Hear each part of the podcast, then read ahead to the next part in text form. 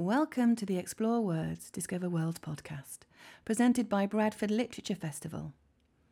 What does it mean to be a feminist right now? In this episode, you can hear a series of short inspirational talks from our panel on what being a feminist means to them. Recorded live at the 2023 Bradford Literature Festival, we welcome Leila Aboulela, Rachel Louise Snyder, Florence Schechter, Anita Sethi, and Rosie Willoughby to our panel.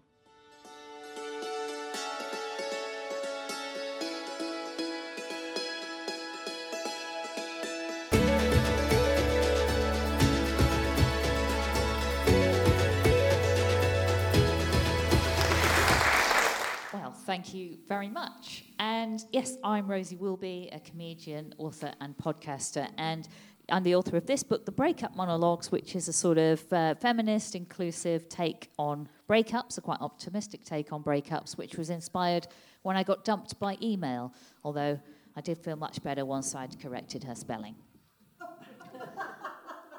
and I do want to thank Bradford Literary Festival because seven years ago I was here presenting a pilot version of a chat show that has gone on to become an award winning podcast and now this book. Um, so they were really part of the, the beginning of this journey for me. So and it's also quite interesting in the book, I note that the very first live recording we attempted to do here seven years ago was lost forever because we had to move venue at the last minute due to a swarm of bees so yeah, but no, no bees here today. I don't think they're not following me around. Um, instead, we have five wonderful speakers who are going to talk about their relationship to feminism, and we're going to keep those a tiny bit shorter than we had originally planned because Rachel, you thought we should all maybe have a bit more of a conversation afterwards and give you the chance to ask some questions and engage with us. So, so we'll hear short talks from each of these five wonderful people and then we will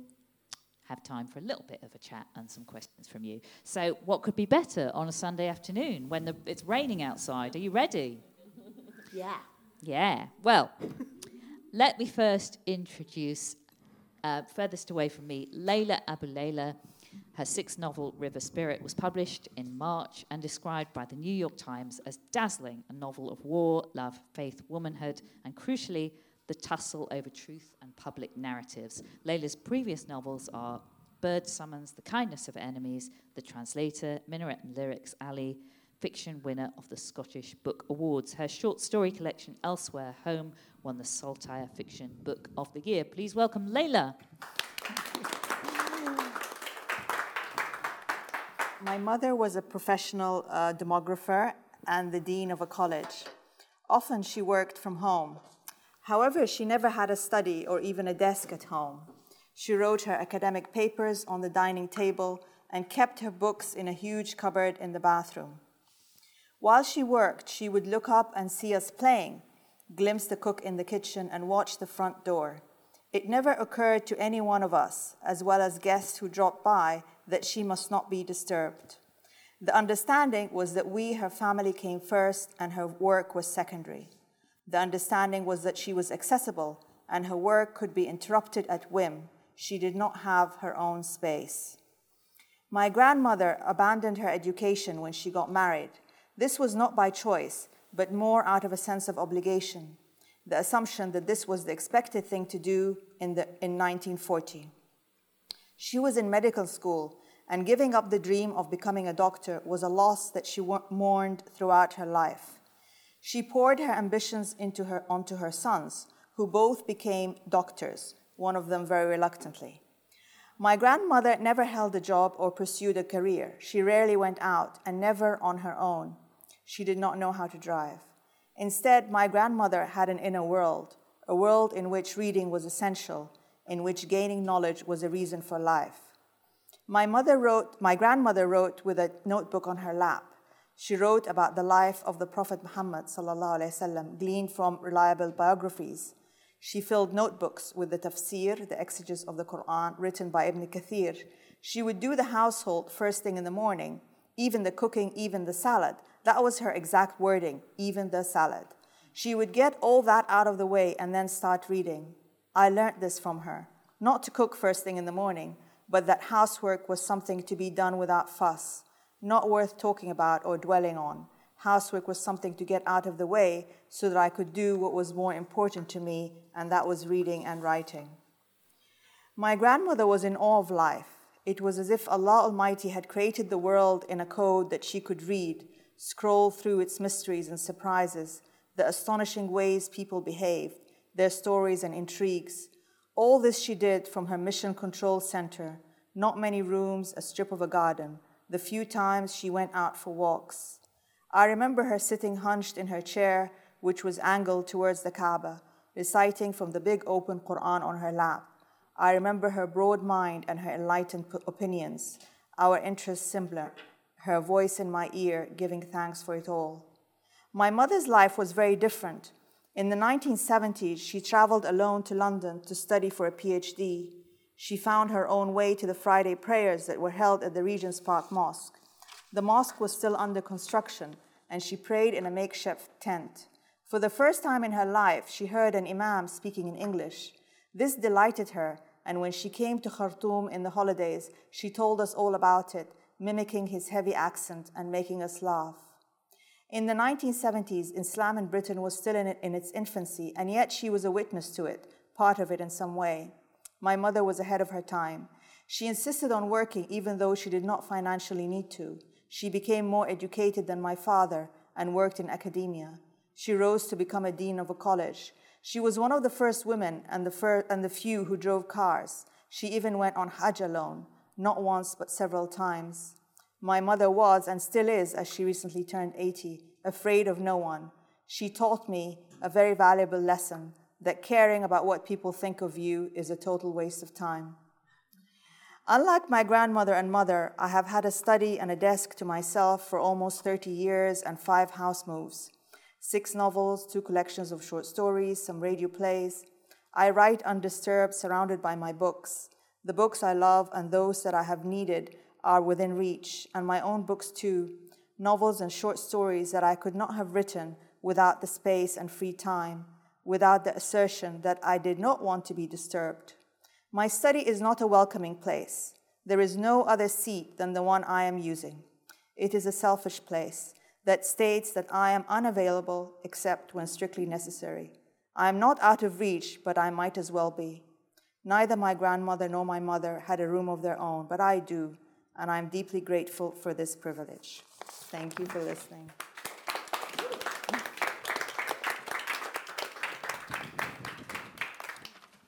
Thank you so much, Leila. Well, I think there are one or two familiar faces I recognise from yesterday's discussion I had with the wonderful Florence Schechter, and she is up next, and she is the director and founder of the Vagina Museum you know what that is? Probably hear about it. Her background is in science communication, and she has a degree in biochemistry from the University of Birmingham. Since it opened in 2019 in Camden Market, the Vagina Museum has been covered in international news from the New York Times to the Lancet to Time magazine to even appearing in a joke in SNL's Weekend Update. Her debut book, V, an empowering celebration of the vulva and vagina, is out now. Please welcome Florence.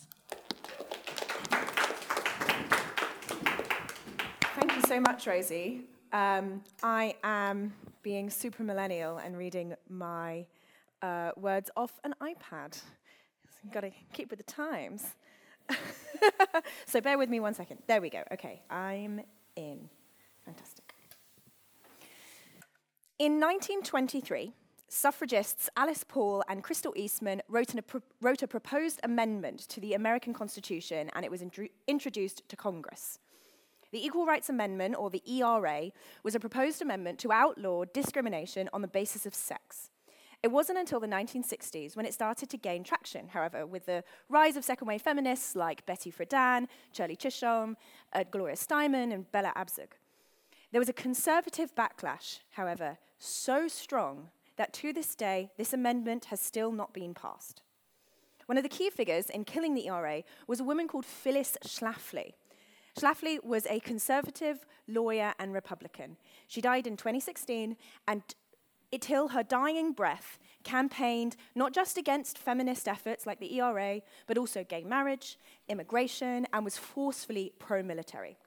There's a fantastic TV show about her involvement in killing the ERA called Mrs. America, where she's played by Cate Blanchett, which, um, for a queer woman, was a very masochistic viewing experience. A big part of her arguments against the ERA was the, that the laws of America at the time were very economically beneficial to married women, and the ERA would get rid of those financial protections. In many states, husbands had a legal obligation to provide for their wives and children, and the ERA would wipe that out because it would be considered a discriminatory law to have men provide but women not have that same obligation. In the, in the October 1974 edition of her newsletter, the Phyllis Schlafly Report, uh, which she used to kind of espouse these views and try and beat the ERA, she published this comic, which hopefully will come on the screen. There we go. So, uh, as you can see, there's a man who's holding 50% of the financial burden, down from 100%. And behind him is his wife, who is now also carrying 50% of the financial burden, but she's also carrying the crying baby and the broom. And she's also behind him and wearing a skirt and heels. and Phyllis Schlafly had a fucking point. now, before you cancel me, I do not categorically agree with her views. But she was immensely successful in blocking the ERA because she understood something that the second wave feminists of the time, who predominantly were white and middle class, like Betty Friedan, were reluctant to admit affected women's lives as much as the patriarchy. Capitalism. She knew that if wives took more employment in practice, this would not translate to the husband taking on more house labor or childcare. Would, this would still be the woman's domain. Second wave feminists tried to make strategies to guard against this by like rewriting marriage contracts that divided up the household chores, but they didn't really take off. How many women around this room have experienced this themselves or saw their parents like this, where their mum had two jobs instead of one? Me too. I grew up in the 90s where there was a big discussion of can women have it all as a response to this second wave feminist obsession of getting women to, into employment without having that same pressure on men to take up labor in the home.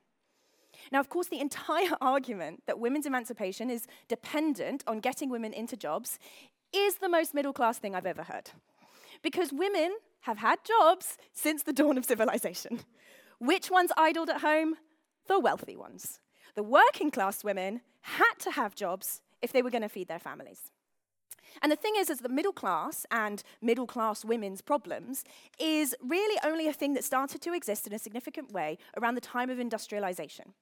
Because before that, there were really only two significant classes the nobility and the proletariat. And the women in the proletariat were very skilled and very employed. Men worked from home mostly, farmers, smiths, carpenters, they would literally work out of their own home.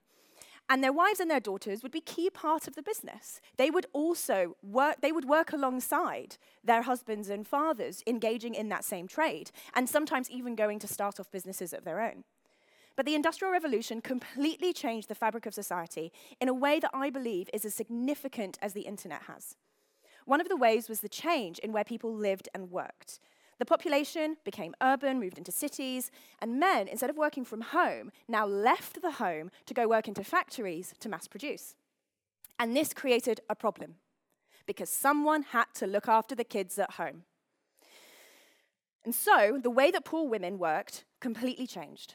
They didn't stop working, but the way they work changed. And the creation of the middle class and the bourgeoisie created a new possible path for women without paid employment, but as ta- caretaker of the household doing unpaid labor now. And in turn, this changed the very def- definition of what a woman is and her role. Friedrich Engels was one of the most important figures in the history of socialism, close collaborator of Karl Marx, he came from a family of factory owners in Prussia, and when he was 22, he was sent to work in the offices of one of the family factories in Manchester.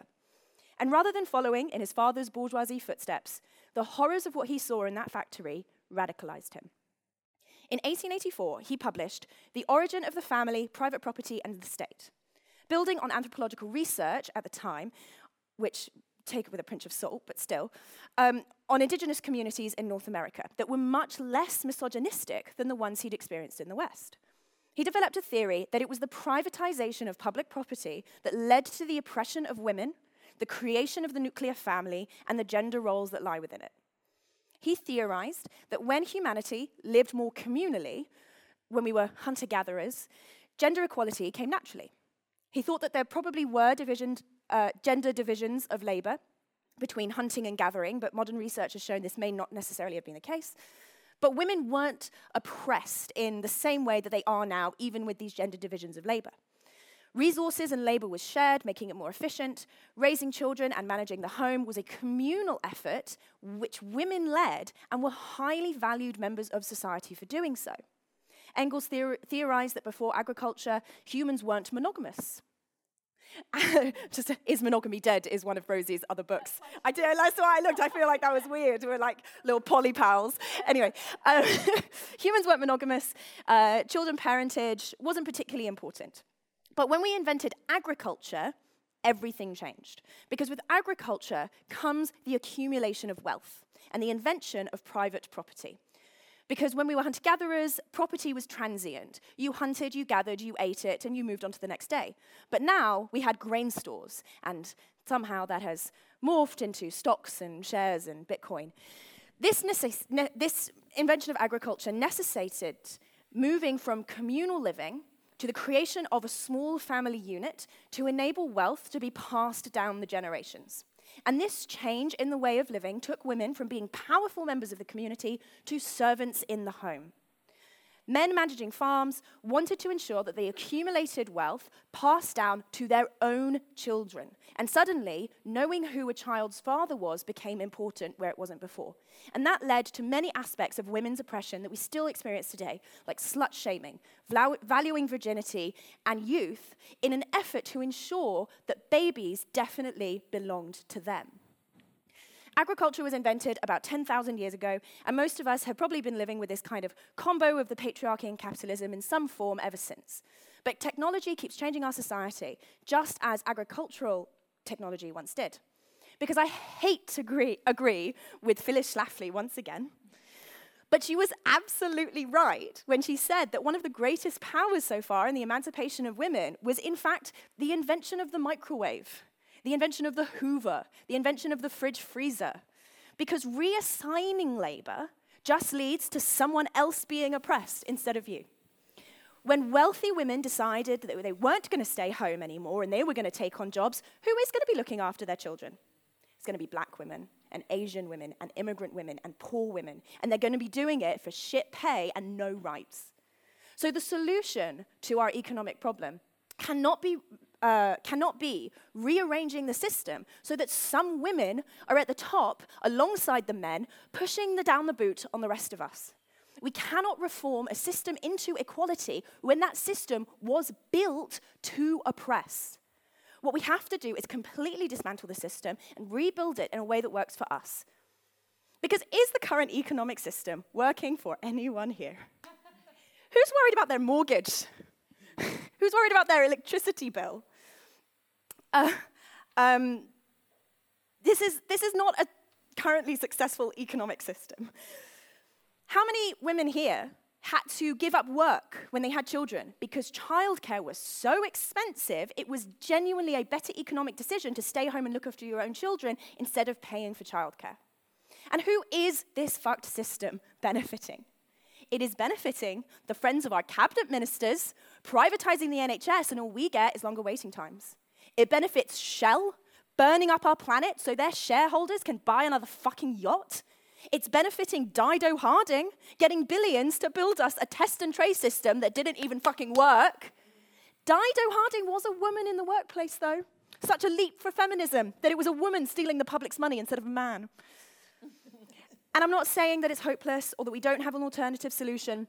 We can completely reimagine the economic system in a way that works for everyone and women. Universal basic income. This is basically when benefits like job seekers and child benefit are, and pensions are completely eliminated and replaced with every single person in this country getting the minimum income needed to survive directly from the government. This money is raised through taxes, and just like income tax, the more you earn, the more you pay, and if you earn under a certain amount, you wouldn't even be taxed anything at all. It would all be carefully balanced in a way to make it a net zero policy. That way, the poor have a net gain and the wealthy have a net loss. It's a wealth dis- redistribution method that prevents people from die- uh, prevents poor people from dying in poverty and prevents billionaires from having so much money they die on the Titanic a second time. so, say the average rent for a one bed is a thousand pounds. I am from London. I have absolutely no idea of what is an appropriate amount to spend on housing. Um, and say bills are 300 pounds. That means every single person in this country gets 1,300 pounds per month directly from the government straight into the bank account, no questions asked. No means testing, no minimum jobs to apply for, no fit for work checks.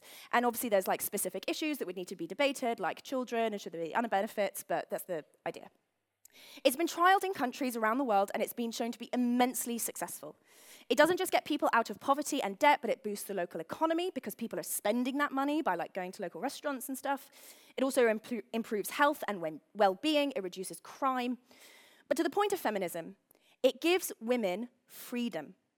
Women don't have to stay in abusive marriages because they can't afford to raise their children alone. Women don't have to wait until they're 67 or older and older and older to retire, they can retire at an age that is convenient for them. Women don't have to accept exploitative jobs where they're sexually harassed just because they need to pay that electricity bill that has tripled in price. Women aren't forced to work when their period pains are so bad because they, they can barely get out of bed because they don't have the right to sick leave. They don't have to plan their families around when their employment rights kick in. And men can have financial freedom to take time off work for parental leave.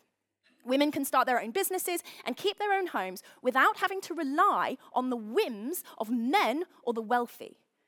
Rather than forcing women into work in the name of empowerment or forcing them out of work because of patriarchal expectations or high childcare costs, we can completely emancipate women's liberty from their labor give us a chance to live without forcing us to make a living. All humans have a right to life regardless of their economic output or reproductive capacity. Feminist equality cannot be achieved without addressing the other systems that oppress us classism, white supremacy, Islamophobia, ableism. We cannot fight single issue fights because we don't live single issue lives. So, what lights my feminist fire? Fighting all the other struggles that stand alongside it. Thank you. Ooh. Thank you. Thank you so much, Florence. God, when you were talking about um, the conflicted feelings of looking at Cate Blanchett pay, playing uh, Phyllis Schlafly. I, uh, I was thinking about the really unfeminist way that I got into feminism, the feminist student newspaper at uni, and so I got involved. And that's how I got involved in comedy as well, because Zoe Lyons, the comedian, had a crush on the same woman, and we kept bumping into each other. I kept saying, "Oh, Zoe, what are you doing hiding behind a bin?" Um, Anyway, right, next up we have Anita Sethi, who was born in Manchester, where her love of nature first flourished in wild urban spaces. Her first book, I Belong Here A Journey Along the Backbone of Britain, received outstanding reviews and was nominated for the Wainwright Prize for Nature Writing, the Portico Prize, the Royal Society of Literature's Ondaatje Prize, and Great Outdoors Award. Please welcome Anita.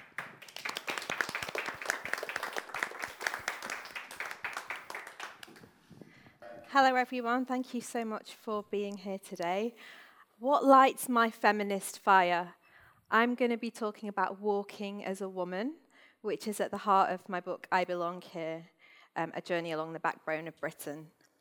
And I'm going to read out a few snippets interspersed throughout the book about walking as a woman, but also walking as a woman of colour and all that entails.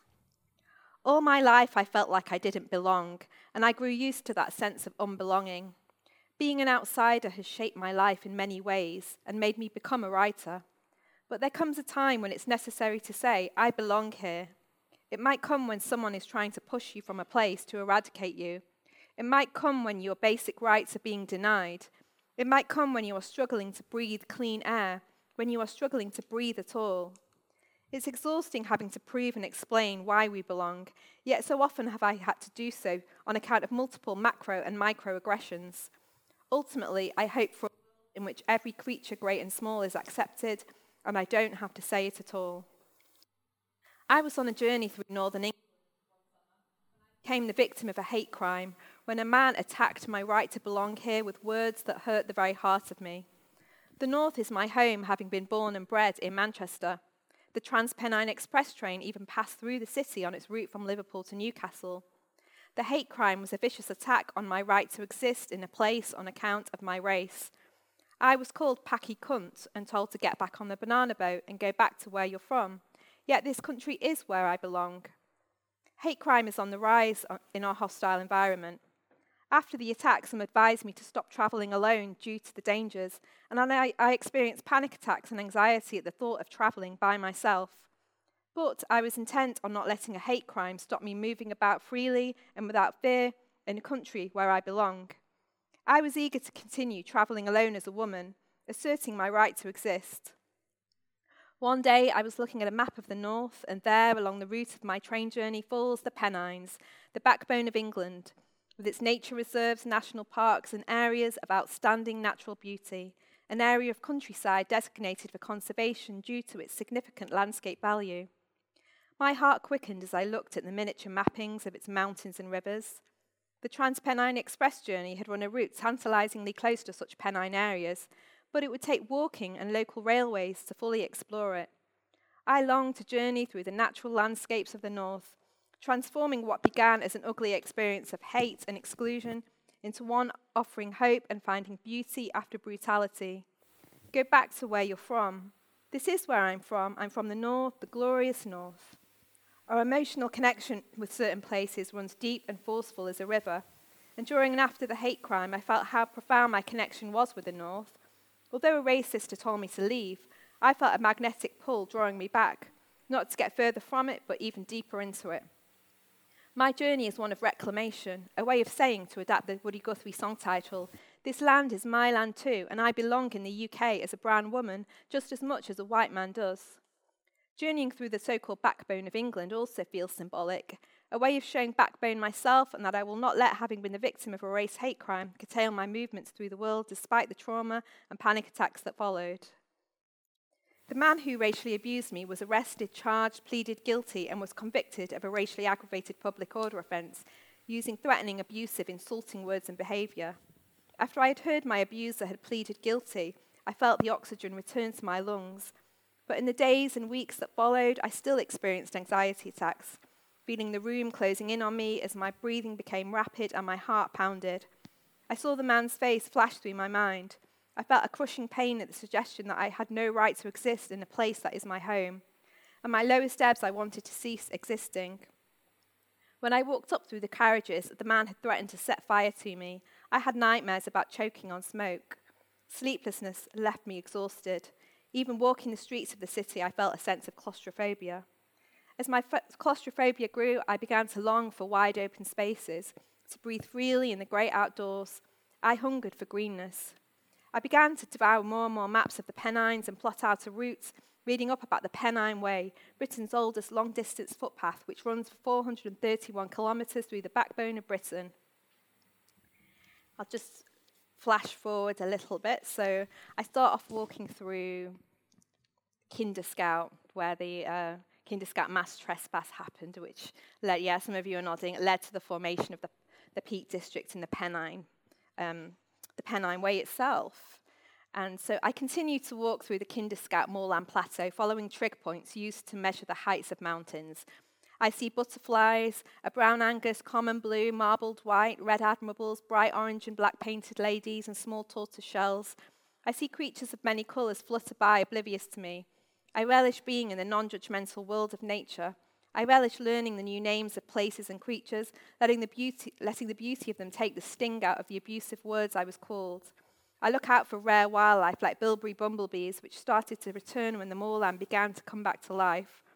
The world opens out and my sense of claustrophobia lifts as I breathe deeply. My anxiety no longer contracts the world to the size of a train carriage.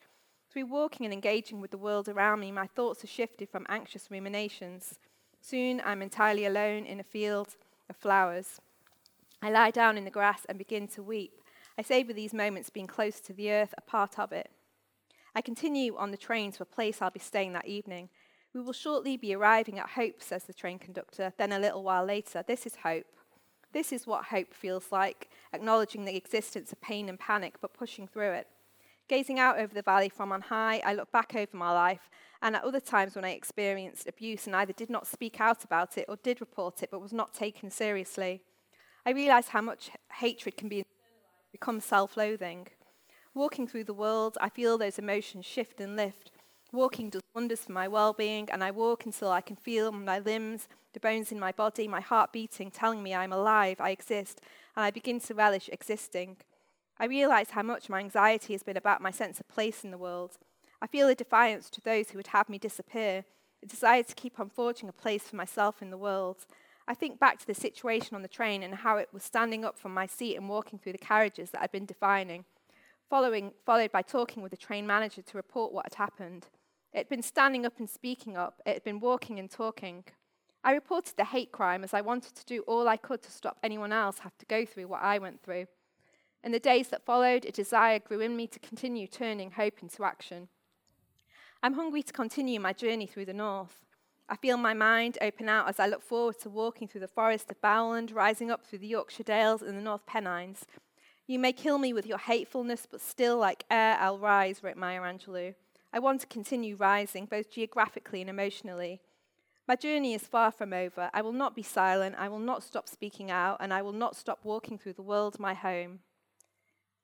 And I structured the book around the body. So um, it starts with a section called mouth, ends with a section called feet, and within it, it's a section called skin, then backbone, then lifeblood. And I did that to really get beneath the skin and show the lifeblood of which we're all made. So I'm going to read I've, on eight minutes. Do you want me to cut it short and leave it there? Just read out. I'll just read out a couple more. Yeah. So walking through the walking through the world as a woman is obviously quite fraught, just given the, the levels of harassment you face, and um, then speaking out, speaking about anything um, in, in the act of writing the book as well was also fraught. So I'm going to read a little bit from Speaking Out. For years, I felt my voice trapped within me like a caught bird beating its wings. My heart would flutter ferociously when I was called to speak on in class, the blood rushing to my head and draining from my fingertips. I would be on the verge of fainting and struggle to breathe as my voice caught within my throat. I can't quite pinpoint in the moment in teenagehood when I broke my silence. One day I felt my voice rise within me like a trapped bird soaring out. I know there can be a price for speaking out, being outspoken, putting one's head above the parapet, rocking the boat. Literature, folktale, and mythology bear witness to a long history of silenced women. In Greek mythology, after Philomela was raped, she had her tongue cut out, so she could not speak of her traumatic experience. She later turned into a nightingale. As women, we have historically been conditioned to please and placate, to be meek and docile, not to speak out. In our contemporary age, women commentators and public figures are trolled, harassed, and gaslit and victim blamed. The fear of speaking out is understandable. Misogynistic stereotypes are often hurled at women who speak out difficult, demanding, unkind, mouthy, lippy. More so to women of colour who face stereotypes of the angry brown woman or angry black woman, ad hominem attacks and character assassinations, and even violence. Speaking out is not easy, it is always an act of courage. But there, there comes a time when it's even harder, more painful, to stay silent. So, my section, Walking as a Woman of Colour, really interrogates the term itself, walking as a woman, walking as a woman of colour. What does it even mean to be walking as a woman of colour and a woman of colour? So, on the Pennine Way, when I was walking the Pennine Way, I felt, and people often say, Did you feel kind of vulnerable walking in the countryside? And I say, Well, nature itself doesn't judge me. A bird or a butterfly or a bee isn't going to, judge me for having brown skin. So, I absolutely loved it when I actually got deep inside the countryside and can walk with no judgments. So from the section Walking as a Woman of Colour, soon I see another sign for the Pennine Way and I'm stepping into open fields, the village quickly falling away to leave countryside completely empty of any other human being. My companion asked me how it feels to be a woman of colour walking through such a village as the one where I stick out like a sore brown thumb. The differences between our skin colours seem pronounced, but I tell him I don't want to talk, that every calorie of energy needs to go into walking. As my shoulders strain, I wonder if I will end up writing how not to walk the Pennine Way. But then the uphill section flattens out into meadowland, filling my field of vision, a sheer beauty of greenness, many shades, from the dark copse to the luminous green, the brightest green I have seen. At present, working, working within the limits of language, I use the term woman of colour to describe myself. I'm also a woman who loves colour. Walking upon the skin of the earth, I drink up the sight of greenness, the colour created by chlorophyll, which captures the sun's rays and turns it into energy. I feel calm just looking at the colour. I also keep an eye out for other colours. Looking down, I notice bright hot spots of thistle growing out of the grass like beauty spots on the earth's skin, and observe the protective prickles surrounding the purple. I consider the colours of creatures in the natural world bright green, parakeets, kingfisher blue, golden tigers, raven black. In such a context, you see how foolish colour discrimination is. Does the purple thistle tease the grass about its greenness? Can you imagine a blade of grass having low self esteem, being made to hate its colour or shape? Despite being so literally trodden upon, it is so sure of itself, so confident in its skin.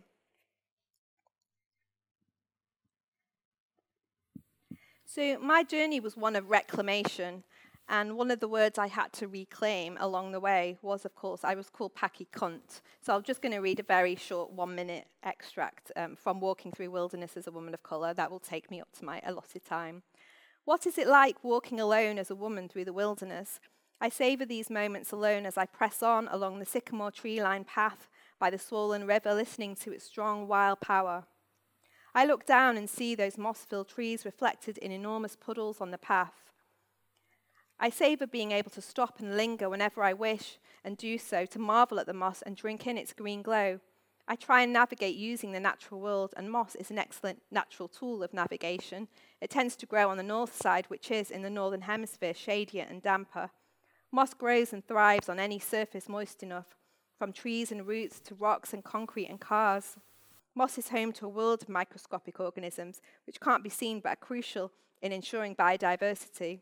Walking alone here without any other person in sight, wholly absorbed in watching the natural world, the sliver of fear I felt earlier to be alone slips away. After being racially abused, I was sent a personal alarm by victim support, a small sliver, silver rectangular shape the second such alarm I've had, having been given a rape alarm aged 13, and remember its high pitched screeching. I was taught not to walk alone, even in broad daylight, in areas where, if you were attacked and screamed for help, you would not be heard. So that ruled out natural landscapes and wildernesses. Oh, to be safe while walking. Oh, to be free of the misogynistic microaggressions experienced journeying through the world. Oh, for women to be considered as belonging out walking in the, wil- in the wilderness. On arriving in Malham, a man had looked at me and my male companion and said to me, Are you the support driver? The suggestion that a woman would be a mere accessory to a man's adventure rather than making an adventure herself infuriated me. The attack I experienced was misogynistic as well as racist, called Packy Cunt, and I feel the intersectionality of being a woman of colour walking through the world. I can't reclaim the word Packy without reclaiming cunt. My journey has become one of tracing not only the origins of people and places, but prose, for words define us. I remember learning swear words at an early age. I knew the word cunt was loaded, including being loaded with shame, and wondered why we should feel ashamed about something that was part of our bodies. Reclaiming language can help eradicate deep rooted shame, for language is a form of power and subsequently affects how we take up space and our freedom to move through the world. Such shaming speaks of the fact that for far too long, women's bodies have been regarded as belonging to men, and reclaiming the word is a way of saying, I belong in my own body, and my body belongs to me. I can choose how I use my body and where I take it, how I move through the world. I'm going to stop there because I've got to my allotted time. But I just wanted to end with a short um, phrase, a short um, extract from Maya Angelou, who inspired my whole walking through the world. She said, You may shoot me with your words, you may cut me with your eyes, you may kill me with your hatefulness, but still, like air, I'll rise. Thank you.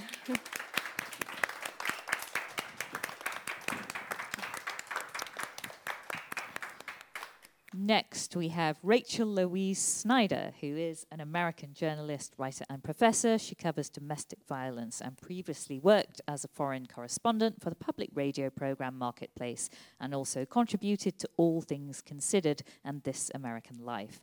A story she reported for This American Life won an Overseas Press Award along with Ira Glass and Sarah Koenig. Her work has appeared in the New York Times, the New Yorker, the Washington Post, and Slate please welcome Rachel Louise Snyder.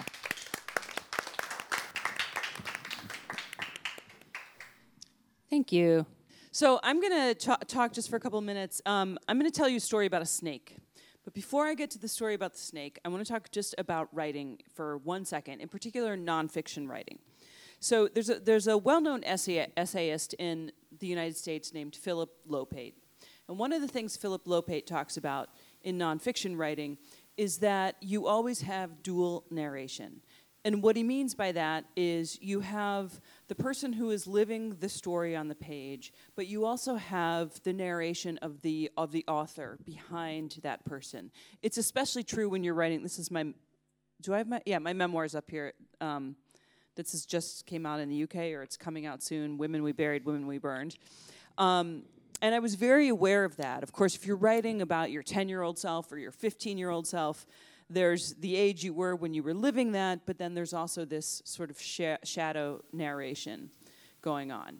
So I want you to just keep that little lesson about writing in the back of your mind as I tell you this story of a snake. Um, this story comes from my third book, which was called No Visible Bruises What We Don't Know About Domestic Violence Can Kill Us. It's the one right before this one. Um, and it tells the story of a couple named Rocky and uh, Michelle. Oh my God, I blanked on her name. How many times have I said her name? So many. Um, and Rocky really controlled Michelle in ways that were really kept hidden from her family. He didn't allow her to have friends over because he thought that they would be a bad influence on their kids. He didn't want her to work outside the home because um, it was it was her job to raise the kids and it was his job to take care of the family financially and if she was working outside the home then she was emasculating him um, he didn't allow her to wear makeup he didn't want her to wear mini skirts because he would say well i don't want guys looking at you it's for your own safety right so he really had this coercion going. He also really isolated her from her friends and family. Her family only lived a mile away. They lived in Montana, in the western part of the United States. Um, but gradually, the longer their, their relationship and their marriage went on, the more um, Michelle was really isolated from her mother and her sisters. So one evening, Michelle shows up at her mother's house. She's got her two kids who are six and seven and she says to her mother, Please don't let Rocky take the kids. I'm going to go confront him because I think he's having an affair. Now, nobody thinks that Rocky is having an affair. Even Michelle's mother doesn't think this, right? But her mother says, Okay, I, I promise I will not let him have the kids. Interestingly, in this moment, there is dual narration going on that Michelle's mother doesn't know. Because what Michelle is actually saying is these kids have been used as leverage to control me. But, but Michelle doesn't have the language for that. And Michelle's mother doesn't have the knowledge to ask about that. So when Michelle says, don't let Rocky take these kids, there's all kinds of information in the background that is missed, right? And it's not their fault. Who would know this? Nobody would know this unless you were a journalist who wrote a book about domestic violence, somebody like me. So about an hour goes by, and Michelle sees, I mean, uh, uh, Sally sees Rocky pull up, and he's got this grimace on his face. And she goes and she locks her front door, and she locks her back door, and she can hear him breaking into the back door. He unlocks it, he leaves blood all up and down the wall. And she throws her body on the two kids on the couch, and he just tosses her off. He's a really strong guy, puts his daughter over his shoulder, and he's out the door. Michelle comes to her mother's house minutes later. She says, You know, he took Kirsty, didn't he? Yes, he took Kirsty.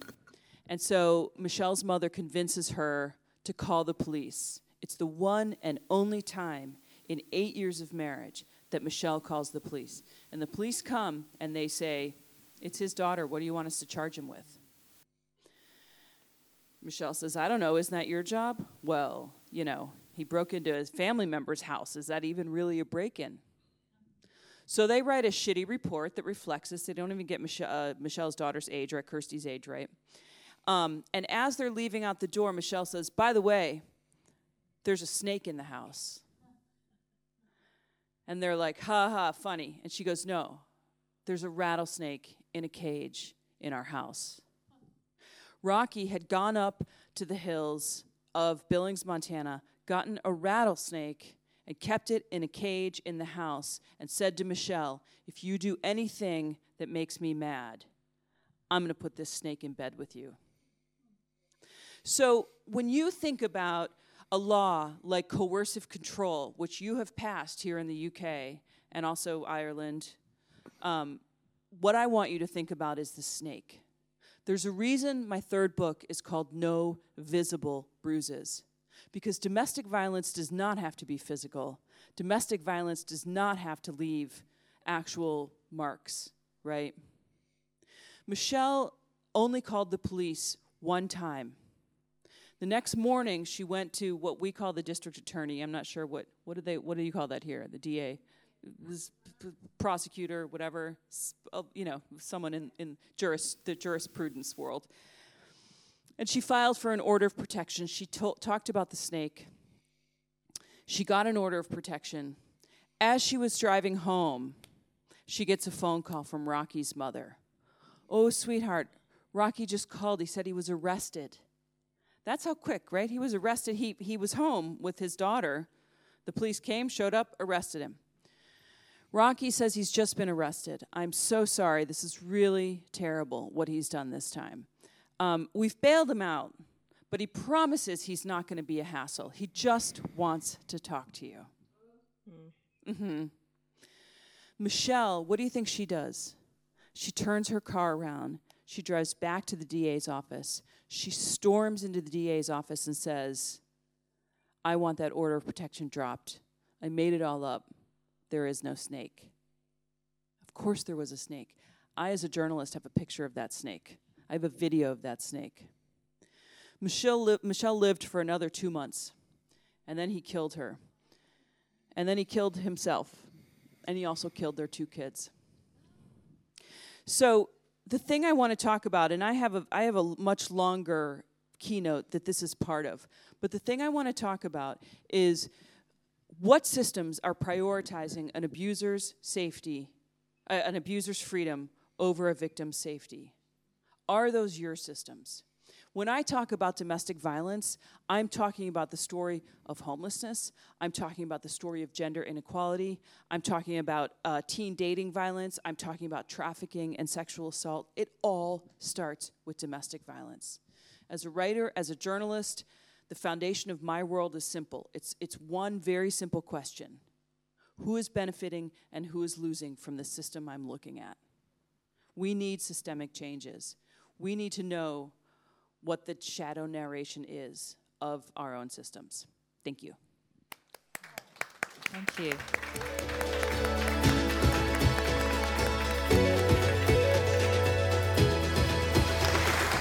Thank you for listening. If you enjoyed this episode and would like to support the festival, please subscribe, share this episode with others, and leave a rating.